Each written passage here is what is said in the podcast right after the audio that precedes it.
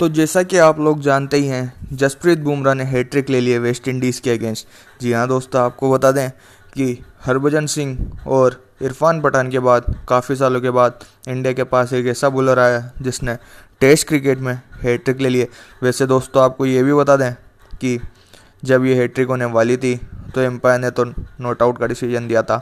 लेकिन फिर विराट कोहली ने उसको रिव्यू किया। वैसे जसप्रीत बुमराह इसके पक्ष में नहीं थे, लेकिन विराट कोहली ने उसका रिव्यू कर ही लिया।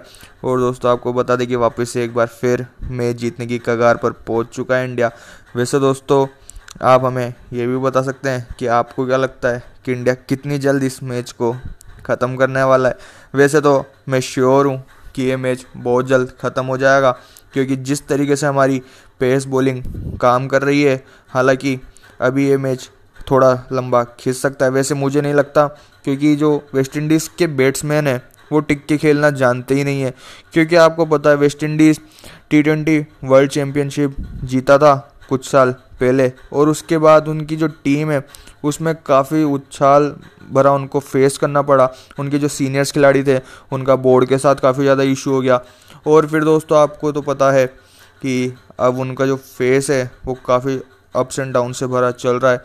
वर्ल्ड कप में भी वो क्वालिफाई नहीं कर पाए सेमीफाइनल्स तक।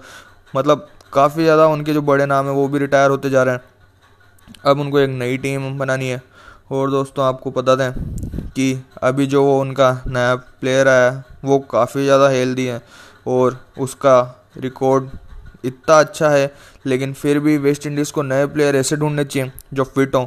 उसको ऐसे प्लेयर्स ढूँढने चाहिए जो उनका अच्छे से इस्तेमाल कर सके। आपको बता दें, अपनी जो इंडिया की रणजी टीम है, वो वेस्ट इंडीज़ की इंटरनेशनल टीम को हरा सकते हैं।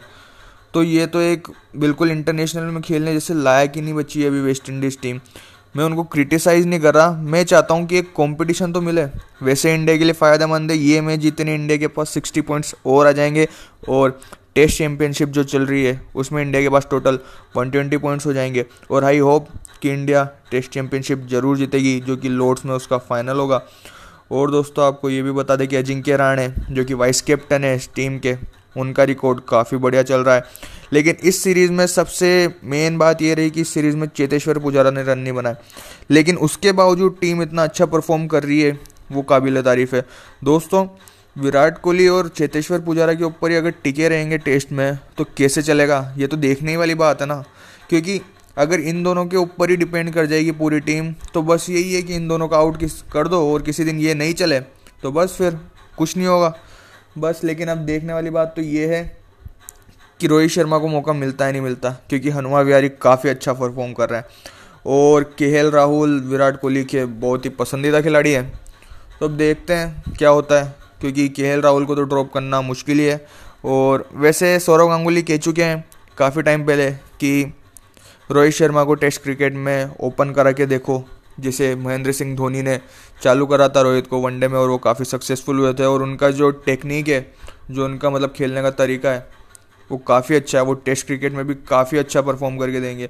और उनको आदत है लंबी लंबी इनिंग्स खेलने की। आखिरकार तीन डबल हंड्रेड्स जिसकी बंदे की है। वो तो मस्ती खेलता है यार। अच्छी वाली बात है। और क्या? और कौन बचा? शिखी भाई अभी अपने थोड़े दूर हैं टेस्ट क्रिकेट से, लेकिन आ जाएँगे। वो जल्द आ जाएँगे, उनका इतना कोई इशू नहीं रहेगा। फिर बाकी के राहुल और इनको जगह बचाने में थोड़ी प्रॉब्लम आ जाएगी, क्योंकि थर्ड पे पुजारा आते हैं और फोर्थ पे अपने भाई साहब, कोहली किंग कोहली, वही आते हैं। और अजिंक्य राणे की जगह ऑलमोस्ट फिक्स हो चुकी है वापस से, आखिरकार वाइस कैप्टन है। उनकी जगह वैसे ही फिक्स थी करुण नायर थ्री हंड्रेड मार चुके थे उसके बावजूद उनकी जगह फिक्स नहीं थी। लेकिन अजिंक्य राणे उनकी जगह फिक्स थी। सो so, यही था इसकी आज की इस मेरे पॉडकास्ट में। अगला पॉडकास्ट जल्दी आएगा तब तक के लिए बने रहे हमारे इस पॉडकास्ट चैनल के साथ।